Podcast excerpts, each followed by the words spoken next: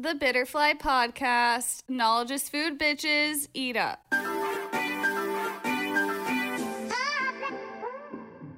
Hey everyone, welcome to this week's episode of the Bitterfly Podcast. This week we're talking to Drew Lambrina. She is a school counselor and she was also on Nickelodeon's Brain Surge in middle school and then Wipeout. So, a multifaceted person. Um, we're here to talk about neurodivergence. Woohoo. Well, All right. welcome. Hi.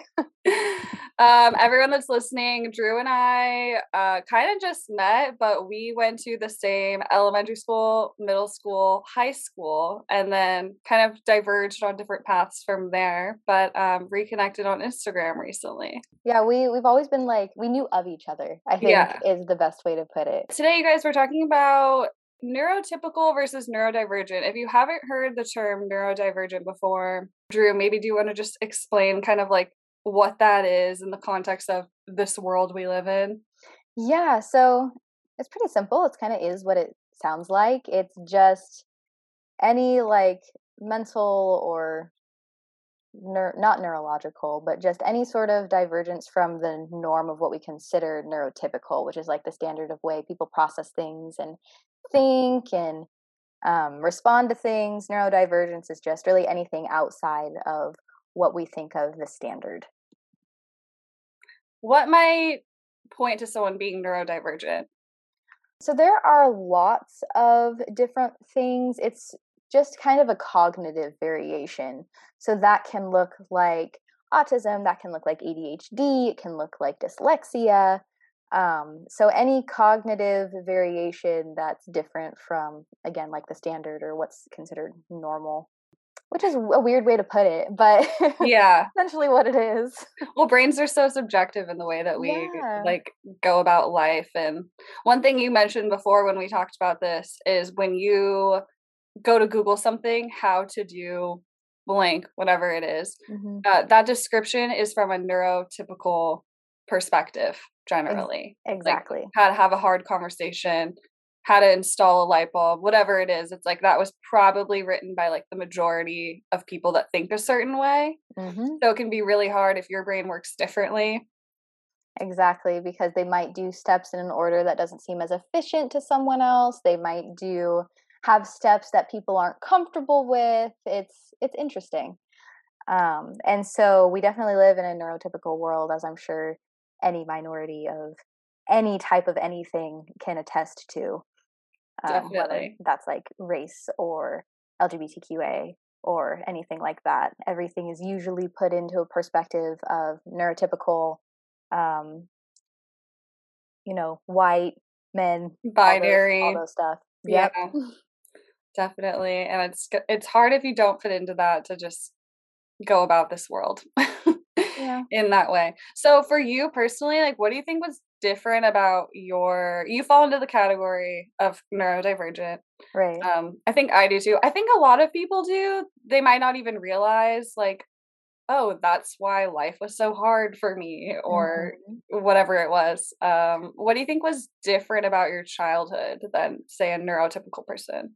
So, like let's start with like circumstances. Like my circumstances, I would say, were typical. Like um, my parents weren't together, but I had two very, you know, loving sets of parents. I had a home. I was provided for. So, like in that context, like it was pretty standard. Mm-hmm. Um, but when I think about like my interactions with others, kind of growing up, like it's just interesting because I I think of like kindergarten and I laughed so much at inappropriate times for so long I couldn't control it, um, which is just like you know what five year olds do they giggle yeah. they're giggly, um, but I did know that I I even got uncomfortable with how long it lasted, um, but like I couldn't stop yeah um, or when I think of like talking to my peers. Like if they were poking fun at me or being sarcastic with me, I didn't really understand it and so I would kind of like stand there awkwardly and just like smile. um or like laugh like I didn't really know what they were talking about. And I think I had a harder time as a kid I could make friends, right? Um, but I definitely had a harder time keeping friends. Like, you know, when you think elementary school, you're like, oh, kids have so many friends. They have like they can play with whoever they want. Oh, it's so easy to make friends. You just walk up to someone and you're like, yeah. how many teeth have you lost? Or like, what's your favorite color? You know, exactly. Like, okay, we're friends. But then like going deeper than that and building like a rapport with somebody that lasts that's more than just like saying hi. That's definitely right. like difficult for children. Yeah. Exactly. I i agree. And so when i think of that aspect like i have my friend group that i've had since elementary school and that's it. Like i made those friends and then you know i've lost touch with some of them and that's okay because that's what happens. But like my best friend that was in my best friend in elementary school is my best friend now any kind of relationships that I made after that kind of like fell off. But if I made them when I was younger, there's still a thing. Um, and so I think that was some uh, something that's a little different because you you know normally people can like make lots of friends throughout their lifetime, and for me, I'm like no, I'm good. I had I have my set friends, mm-hmm. and that's who I kind of just still tend to hang out with. That's like your comfort zone. Yeah, um, it just takes up a lot of energy. I think that's something different too. Is that all of my social interactions take so much energy um, okay. than I think a what we think of as like typical. Yeah, and does that extend past like just being an introvert?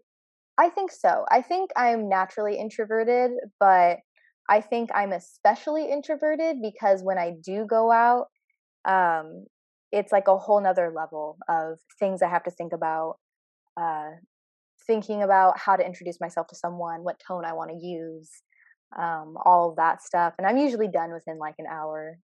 um, and then I'm good for like another few months. Um, and so I think at a base layer, I am introverted, but there is an extra level to it that I think just makes it extra hard for me, mm-hmm. for sure. So, what we're getting to, everyone that's listening, is something that Drew found out about herself in therapy. So do you kind of want to like talk about like that discovery for you and your aha moment? Absolutely. So, as many college students do, we got stressed out. Um, stressed out, burned out. got stressed out, burned out. I was like around 19, I think. Um, you know, I was working, and so I could pay for my own therapy stuff. I was very privileged in that way. Um, and I went to therapy mainly because I had really high anxiety and I was feeling really depressed. Um, and over time with my therapist, she would notice little little things that I would do when I was talking, um, whether that was kind of like rubbing my fingers together, um, really kind of saying a pattern of feeling misunderstood or that I wasn't communicating with people correctly. And so finally one day she was just like, Have you ever considered that you might be autistic? And I was like, No. um, and I was like, Why? And she was super nice and she let me get there on my own. She was like, "Oh, just some of the things that like we've talked about cuz she she mentioned to me that she was on the spectrum Mm-hmm. And she said she noticed a lot of similarities in the things that I was saying and some of her personal experiences. And, you know, noticing me like um, kind of touching my fingers together to comfort myself or like bringing my dog for comfort and stuff like that. And so I did not, we kind of left that conversation there. And there was a part of me that was kind of like, what makes, what part of that is, makes me autistic?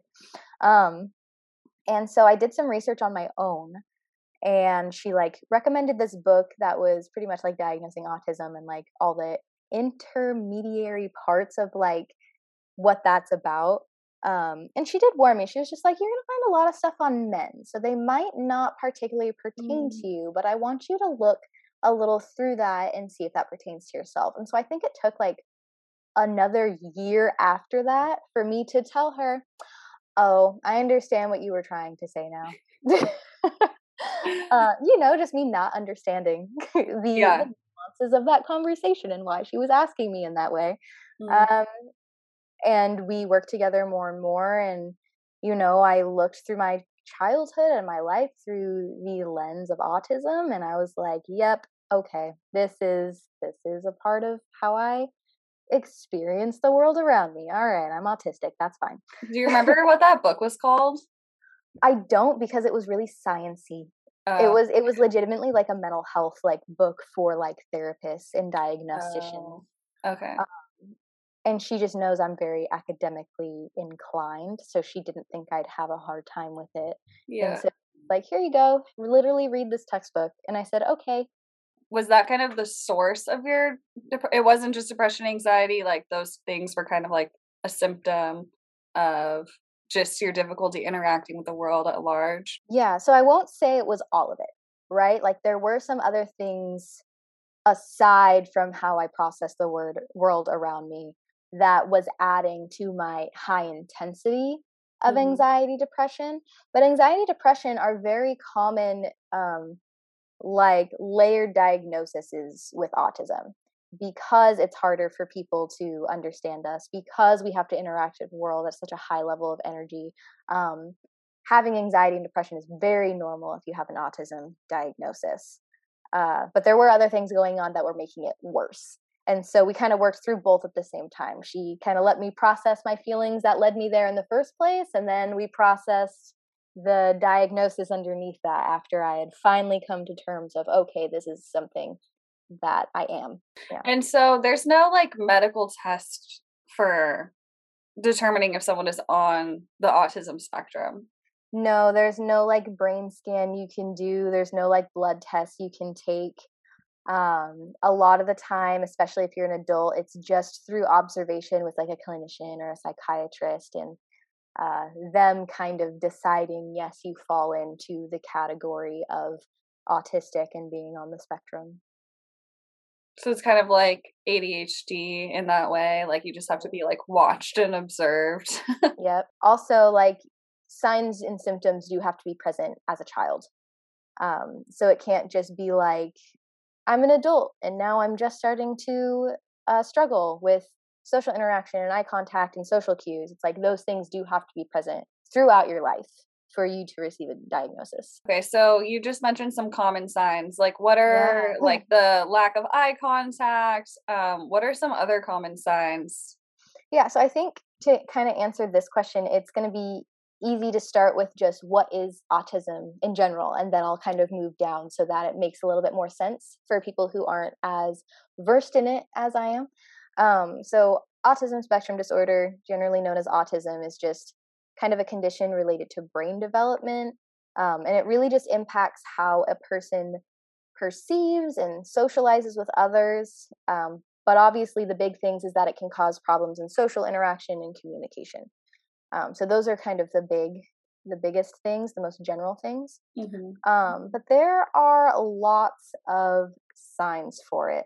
So as a kid, um, it's like has trouble making eye contact or avoids eye contact altogether. Um, maybe they don't respond to their name by the time that they should be, like around I think I think it's a year old, nine nine months to a year old. They don't respond to their name. Um, they don't. They being just children who are autistic, um, don't show facial expressions as often. Um, they don't really do a lot of make believe games with other kids. They do parallel play, right? They'll play next to a kid. They don't necessarily play with a kid. Um, and I joke with my husband all the time. I'm like that we parallel play because we do lots of things next to each other, and to us that's like totally fine. yeah. Um, and so, you know, they can show really high interest in certain areas. They'll be experts in these certain areas. Um, they might not understand, they can still have empathy. I want to kind of dispel the myth that like autistic people don't have empathy, um, but they might not understand the emotions of others right off the bat. It's not intuitive for them.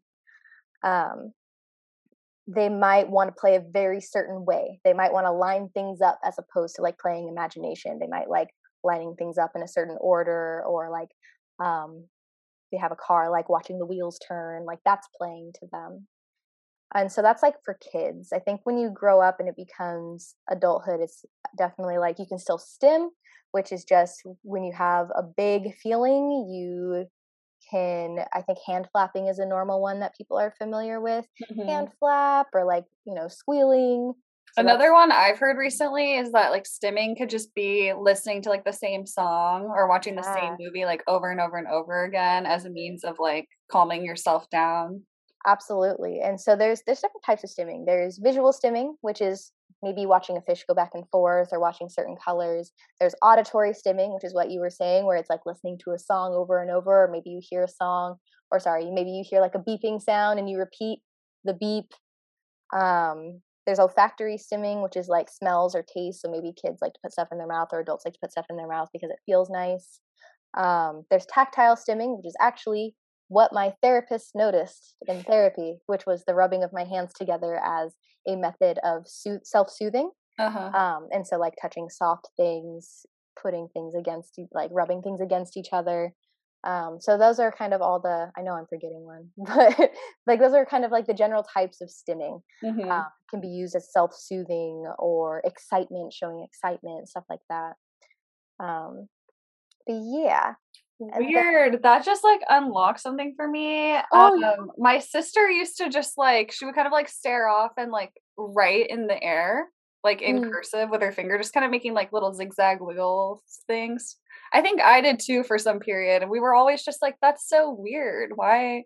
Why is that happening?" It just like feels good. I don't know. Yeah, and so I do want to be very in- intentful with my words and saying that like stimming is not just autistic people. Mm-hmm. Um, everyone stims. I think what makes it neurodivergent versus neurotypical is that the intensity and the reasons why.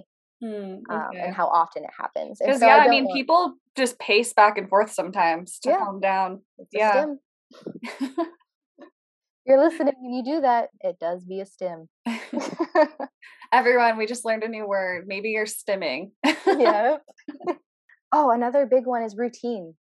Like it is so uh-huh. hard for people on the spectrum if they have a routine to kind of diverge from that and that actually really impacts me at work because i'm a school counselor where i'll have my schedule set for the day mm-hmm. and then one of my supervisors will be like i need you to do something else and i have to really fight being upset with them about it i'm just like this is a normal thing this is my job this happens it's okay but like internally I'm intensely irritated because I had planned out my whole day and now I got to do something else even though it falls well within the bounds of my job.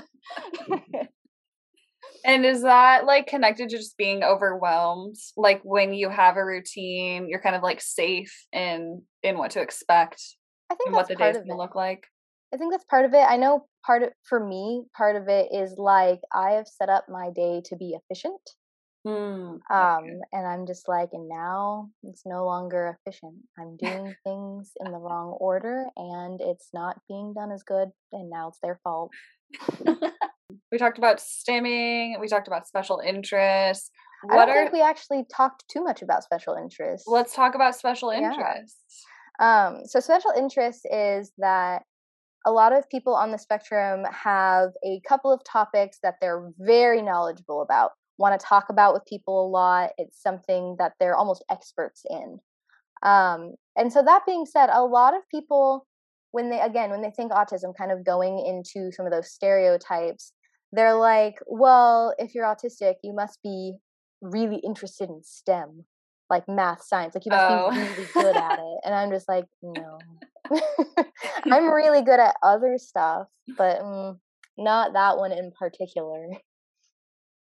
I feel um, like sometimes it could be really niche, like 1800s guns or something exactly. like Yeah. Yeah, it can be really niche. Or like dinosaurs, I think, is a big one with younger kids. It might be another stereotype, but it's one that I've seen a lot.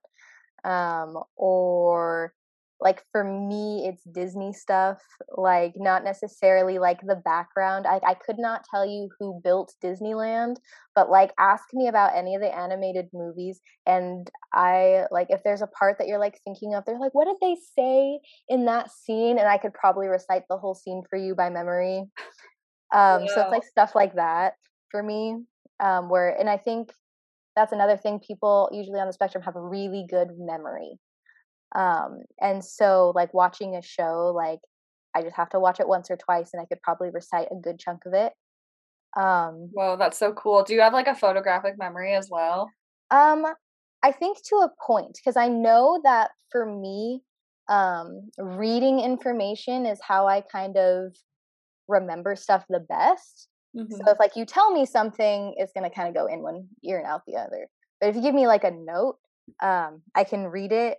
And I remember as a kid, I didn't use bookmarks because I would remember what page I was on and not necessarily what sentence I was on, but I would like think of the book in my head and remember where my eyes were looking on the page and just know that I would find it. wow, that's really interesting. And so I'd be like, I know I'm on page 172 in the middle paragraph on the right page. Like that's how I like remembered where I was at. That's really interesting. Sometimes I'll go back through books that I'm reading too, and I just like from the shape of how the words look on the page, I can kind of do the same thing. Yeah. So, okay, stimming special interest, like what are some other less common signs? You kind of mentioned common signs or like avoiding yeah. eye contact or um just a sidebar there's this autistic woman i follow on tiktok and she would she kind of talked about like pretty privilege when it comes to yeah. so this woman on tiktok she's a single mom she has two kids um she was talking about how pretty much her whole life she has been really pretty but she's mm-hmm. autistic it, but mm-hmm. it was like masked so people thought she was just being like cute and Quirky. charming and it, when she would you know blurt out like really inappropriate things in social settings like she would say stuff that she kind of knew later that she shouldn't have said at work but everybody just kind of let it slide because it's like oh you're being adorable right now right and i think pretty privilege is a thing um and it sucks honestly um because there there are people out there who will kind of invalidate that you're autistic because you're normatively attractive. Like that's definitely been a thing where I mentioned it to someone and they're like, "Aren't you like too pretty to be autistic?" And I'm like, I don't think that's the com- like compliment you think it is. Yeah, or um, don't relate. Uh right. And so it's interesting because again, you kind of said like, "Oh, you're being adorable." So like people will look at it as, oh, they're just quirky. They're like those pixie girls who are just quirky. Manic um, Pixie Dream Girls. Oh my gosh, are Manic Pixie Dream Girls probably like on the spectrum? uh, I'm not gonna, you know, generalize, but I'm sure Maybe. a few of them actually are. Some are. yeah. But yeah, like stuff like that where they just are like, oh, you're so quirky. And so I think that also feeds into the stereotype of how autistic people are like supposed to be like really socially awkward and look really awkward and just be kind of like those flies on the walls that you don't really notice until they do something weird or like they don't have like a good fashion sense like stuff like that. And so i think it's really important for people to be open about this kind of stuff um, in addition to just you know normalizing the diagnosis so it can be less stigmatized but also so we can destigmatize like some of those or debunk some of those biases Mm-hmm. Um, I really do think there are more of us out there than are diagnosed. And I think part of the reason people don't get diagnosed is like, I don't want to be associated with that. And I'm just like, I'm sorry you have some internalized ableism, but it's not that bad. well, it's definitely a spectrum, right? Because I mean, I think some people hear autism, they're like, oh, this person's nonverbal. They're right. never they going to do anything with their life. Right. They're gonna live with their parents, you mm-hmm. know, like they can't hold a job or something yeah, like they'll that. never be independent. And like there are the cases like that, right? There are some people who are autistic who will probably not be able to be independent in their lifetime. But even those people can communicate. I think that people forget that pointing to things or making noises or like, you know, being able to point to pictures are all means of communication. Just because they're not verbal doesn't mean they can't communicate with you their needs and their wants.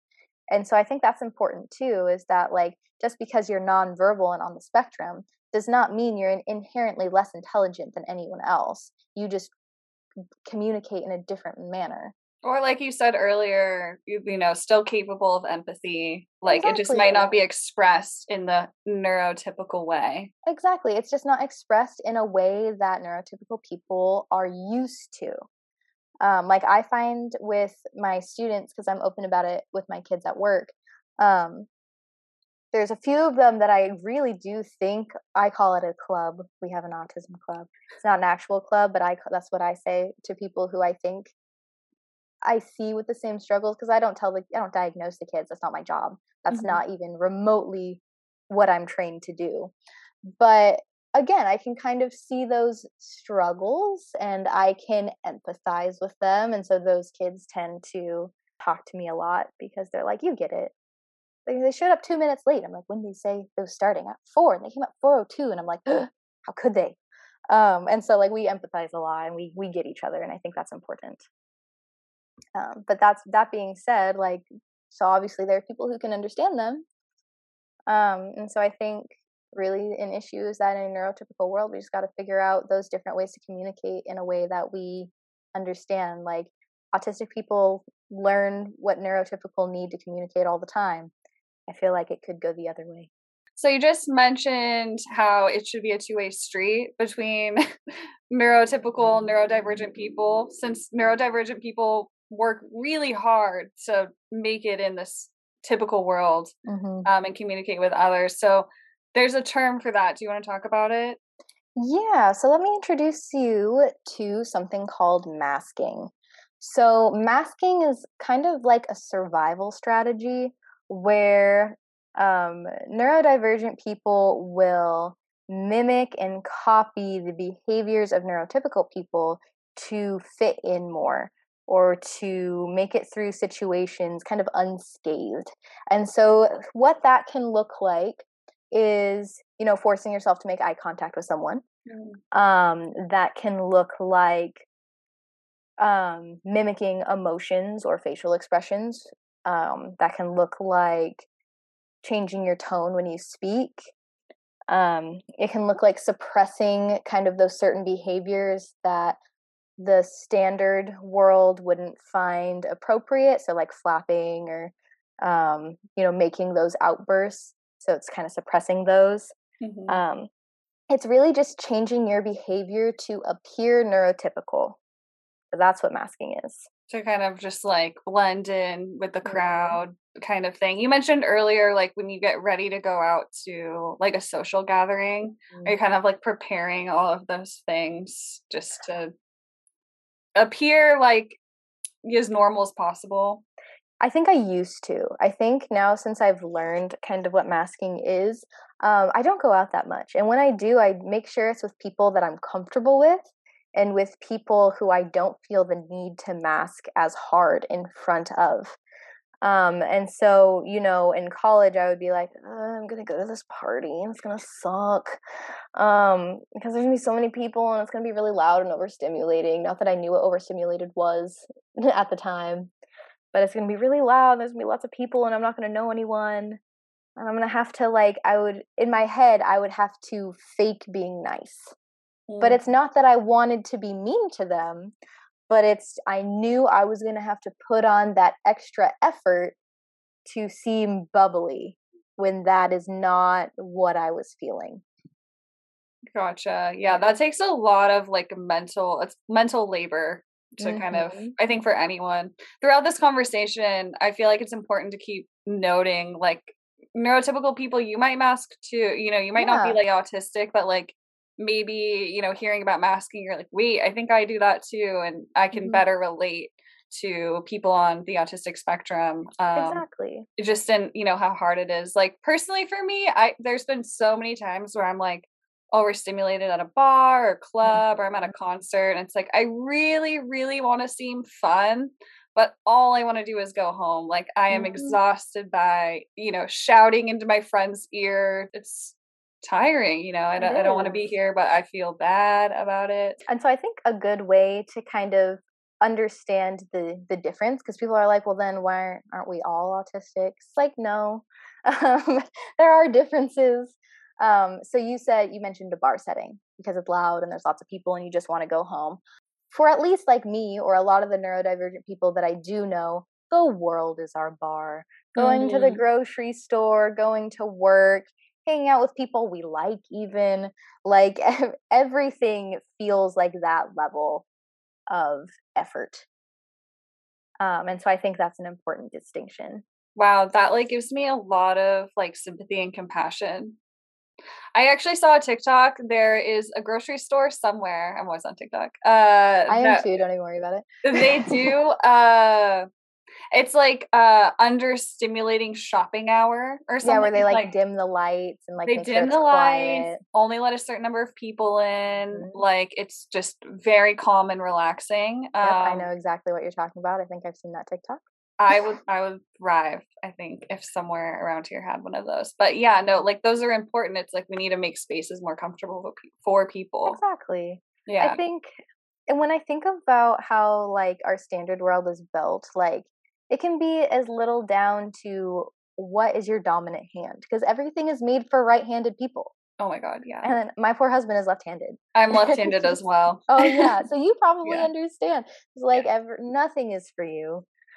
no, like so... even look at this mug. Like if I hold it with my, you know, this hand, anybody who's listening, I'm showing my coffee mug. Um, you can't see it. I'm looking at it. I have to use my right hand for you to be able to read the asshole. Oh no. See, and I've never even thought of that, but it's like so little, like the littlest details. Literally, yeah. Or uh scissors. I always think it's funny when yes. people use my scissors and I'm like, they're like, why is this fucked up? And I'm like, lefty. But like, yeah, no. fucked up for you.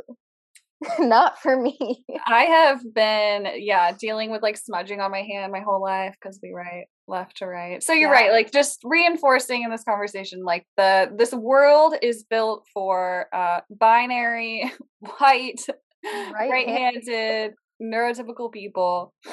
Um and you masked for a really long time because you you were diagnosed with autism like pretty late in life, wouldn't you say? Like, yeah, um, how 22. old were you? I was 22. 22. And what is a typical diagnosis age? So that's a good question. And honestly, it depends. So if you are a boy, you are typically diagnosed earlier in life. And so that can be around like toddler age.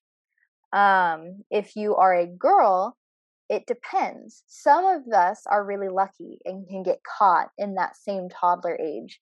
Um, but a majority of women do not get diagnosed until they are adults. And that is because of the whole masking thing and how sometimes autism can present a little bit differently. But the way that it presents in women, like stereotypically, um, women are supposed to be quieter, we're supposed to be observant. And a lot of autistic girls at a young age are quiet and observant because they're trying to understand what's going on around them and mimic those behaviors. So it's missed quite a lot in in women. Um, and there was a point in time where like it, they didn't even think women could be autistic. So like all of the research is very from a very male dominated perspective. um, and so it's just they're obviously starting to get better about it now, but there's leaps and bounds more research on it from a male perspective than there is from the women's perspective. I feel like that's everything in life. I know. Like, airbags in cars are like tested on men. Mm-hmm. Medication amounts, dosages mm-hmm. are like based on men, and then they just like lower it for women. We have a lot of work to do, like we in that, really do in that gender capacity. Um, but your husband kind of like went through the cracks? Is that what happened? Is that no so my husband's name is john. He's john. very cool. Um i like him a lot. Well when you guys met you really like connected and we you didn't did. there was like a lot of um things that you just didn't understand why you got along so well right? Yeah there felt like a lot less hurdles. There felt like a lot less communication issues um, and so, something that I want to be very clear about is that my husband is not diagnosed on the spectrum. Um, however, we do definitely think he's neurodivergent.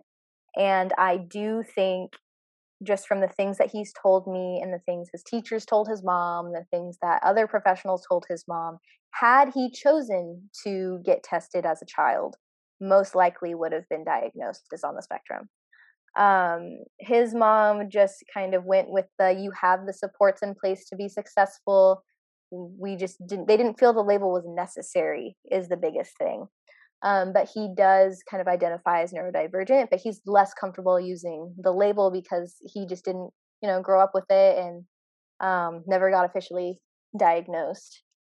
Um, but I met him kind of at the beginning. I said I was diagnosed at 22. I met him when I was 22, um, where I was just learning and coming to terms with the fact that I was autistic. And obviously, I didn't say anything to him because I'd met him like a month before.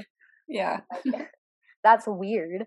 Um, to me, me to just be like, hello, something you should know about me is that I am autistic, especially because I was just learning about it. So it was like, I didn't know in what ways.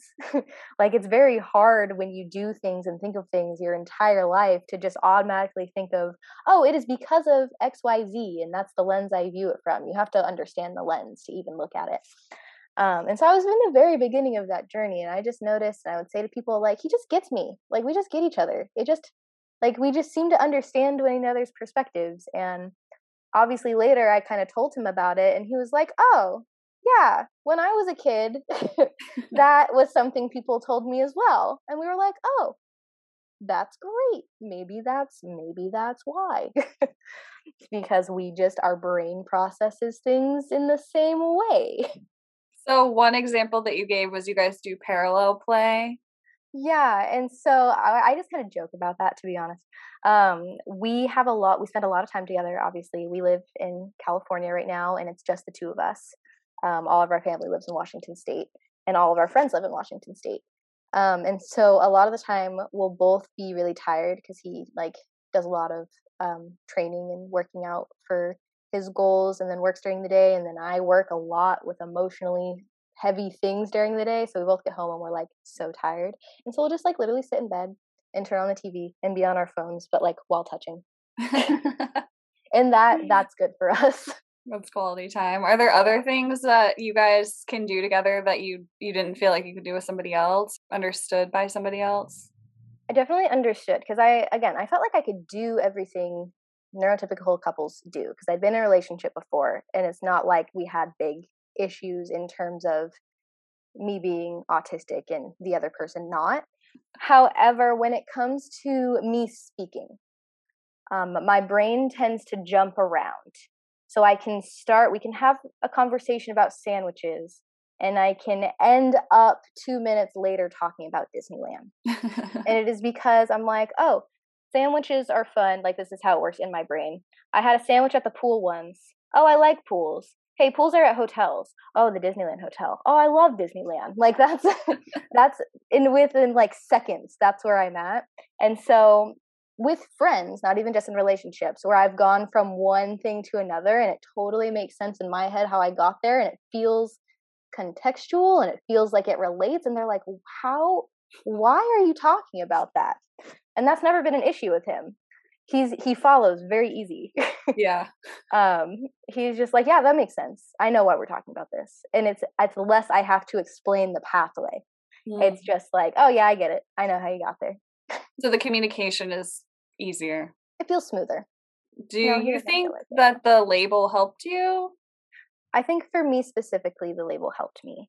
Um, I've always kind of been a perfectionist. I've always kind of felt off um, in terms of me with other people. Um, I've always felt like I was the odd one out. And I never understood why. Because in my head, I was like, I'm so nice to people. Like, I'm so nice and I'm so fun and I'm so cool. and so, like, as a kid, I was like, so why are people mean to me? um, and as an adult, it was like, so why do I have such a hard time making friends? And kind of learning that perspective, it kind of gave me some grace. It was like, oh, there's nothing wrong with me. It's just how my brain works. And now I now that I know, I can advocate for myself better in relationships with others because I understand why things are hard for me. Mm-hmm. I can also explain better if people are confused because now I have context, I have a foundation of context. And so for me, it just offered up a world of grace. And I think that that was adding to my anxieties that there were so many things that I felt like had to have been a problem with me that is just not that I'm just like, "Oh, I'm just simply processing and perceiving the world differently than people around me." And that's mm-hmm. it. And there's nothing wrong. wrong with that at all. Um, so it helped me beautiful. that's yeah, that's really beautiful. Uh, I have synesthesia, which I didn't mm-hmm. really realize until like a few years ago. So like my uh, letters have color, I love and that. my numbers have gender. Basically, like if you're listening, synesthesia is when your senses are like mixed up or something. Um, yeah, isn't it's also it that, like, like synapses are like not mixed together in your brain, but you have like more of them and they cross in those sections of like yeah, they're like they're miscrossed. Um, like a mm-hmm. lot of uh creatives uh have had it. Like Jimi Hendrix used to describe uh certain chords of music. He'd be like, "Oh, that's very like orange," or mm. "That sounds very blue," um, or maybe like um a texture like when you touch it will have like a taste you know it might taste like mm-hmm. chocolate in your mouth um yeah it's really really interesting there's like many many different kinds i'm not well versed on it at all but it's just a a way of perceiving the world um like 70% of people who have synesthesia with like the color letter thing will say mm-hmm. that the um, letter o is white or clear or like you and i talked about before what did you say like thursday i said thursday november and thanksgiving are all brown yeah, literally. or like maybe a brown purple for me. Mm-hmm. But yeah, definitely. Like Wednesday, Golden Retrievers, 12 p.m., yellow. Yep. Clustered together. So yeah, it's like I think um we're hopefully working towards a world where the way that people perceive things is like interesting and celebrated instead yeah. of trying to like push people into this box and to a binary box where everything has to be the same and we have to perceive everything the same. Exactly. Um, how do you think that having autism makes your life better? That's a really good question. And that's interesting because I would I would say it doesn't make it better, it makes it the same. Okay. because it's just there are definitely things that I like I would prefer. So I'll talk about that second. Um, because autism is a neurotype so again just the way that your pro- brain processes information so like it's that's why people usually use first person language like i am autistic not have autism because it's literally your brain is you how you process the world is in your brain and so i am i am the way i am and my life is the way that it is because i'm autistic now when i compare my life to that of neurotypical people here are the things that i do enjoy um, I seem to, like I said, have a much better memory than people. And that is really fun in game nights. oh, yeah. trivia. Not even all trivia, but like if we're going to talk about, like, do you know Disney Scene It? Like, do you mm. remember that game? No. It was, Scene It was a game, like a board game, where it showed clips of movies and you had to answer what did they say, what was in the scene. Oh, I won every single time from like nine years old when it came out to an adult, I could still win now because I'm just like, I know, I don't even gotta watch the clip. I know exactly what they said. um, so I love that. It's kind of fun.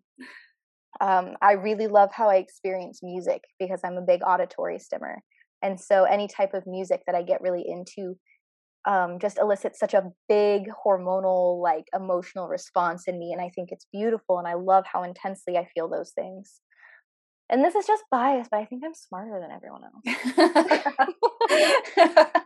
and it's it's just again because like my memory is so helpful and there are certain things that I can get hyper fixated on and just focus really well and understand. And I do think because I'm autistic, um, again, there's a stereotype that people don't have empathy. Mm-hmm. But there's a lot of autistic people who argue they're more empathetic than some other people. They feel other people's feelings so harsh and i think that that makes me really good at my job as a counselor um, and so i love that about myself and i think all of those strengths are intensified by how my brain perceives the information um, and i would prefer to experience life that way um, and so that's why i don't think it's better i think it's how it is but i would prefer living this way than in a neurotypical way so if somebody is listening to all these things you're saying about, you know, realizing within yourself what was going on, um, and they want to look more into themselves, do you have any suggestions, like websites or tests that a book maybe that people could kind of jump into? And so I think with that, look for like little communities. Like, you know, they have those Reddit communities, they have like some discords that are filled with autistic people who I'm sure would be more than happy kind of explaining or like helping you um, if you really do, if you're looking for some support. Um, I, I don't, I would like to discourage taking quizzes. Okay. Um, please don't take like a BuzzFeed quiz, like how oh autistic am I? because that's probably not very reliable. And so it was really hard for me to reframe my life in a way that made sense because I was just like, I just saw all these people did things. And so I just looked for information. What are what are the signs? What are and there are things that are the signs that I thought that doesn't mean I'm autistic. And it doesn't mean you're autistic, but oh, it could mean you're autistic. Um, and so just kind of look like do your own research. Just look stuff up. What are the signs? Or the symptoms? What are what are the signs of the kid? Ask your parents if you don't remember. Um, ask your friends. And i think for me i like i said i started in therapy. If you're in therapy maybe work through that with a therapist like with a psychiatrist. You can ask your doctor about it. Clinical diagnosis is really just through observations over a long period of time um, especially for adults. So you just got to interact with people a couple times um, and if you know what, like I know that self diagnosis is super controversial, but like in a world where medical practice is inequitable, if you feel like this is a label that fits you, just take it. If you if you look up things that like how can I support myself as an autistic person and they work for you, why why can't you be? If those if those work for you, they work for you. And I don't think that we should be gatekeeping resources just because you don't have the diagnosis. So, in a world where we gotta, you know, pay to diagnose those things, if you don't have the money for that and you really feel like you identify with the stuff we've talked about today or or through your own research, that's completely fine. In the autism community, self-diagnosis is pretty widely supported for those reasons. So I don't want you to like freak out that you have to get like a medical diagnosis. So what are you hoping just kind of by sharing your story? Thank you first off for being here and Absolutely. sharing like such a personal evolution of like discovering yourself and how you perceive the world. What are you hoping happens by sharing this information with people? I hope that for those of us out there who are maybe a little shyer about their diagnosis because you can mask really well, that people, the people who matter, are still going to love you. And this might actually help them understand you better. And maybe it'll help you understand you better and give you some of that grace I was talking about but really, I just want to normalize it. We are all people living in this world. We are all here in this together. And I really just hope by talking about it, we can kind of undo some of our biases, undo some of those stigmas, and just talk about it in a much safer, healthier sense. Um, and you know what? If any person listens to this and thinks, oh, that seems like me, maybe I can kind of help them give that motivation, take those next, step, next steps, and understand themselves more. So that's that's my goal. That's awesome. Yeah. Normalizing it is so important. Just like mm-hmm. talking about it, putting like a face to a story. Yeah. You know, anyone, if you're listening, I hope you got something out of this. You know, maybe you're not autistic, but maybe like this helps you understand someone in your life better. Yeah. Or um, maybe you knew me from school and now I make a lot more sense. yeah, maybe. okay, well, thank you so much for being on today. And um, everyone, we'll be back next week with more Butterfly. Thank you. Bye, guys.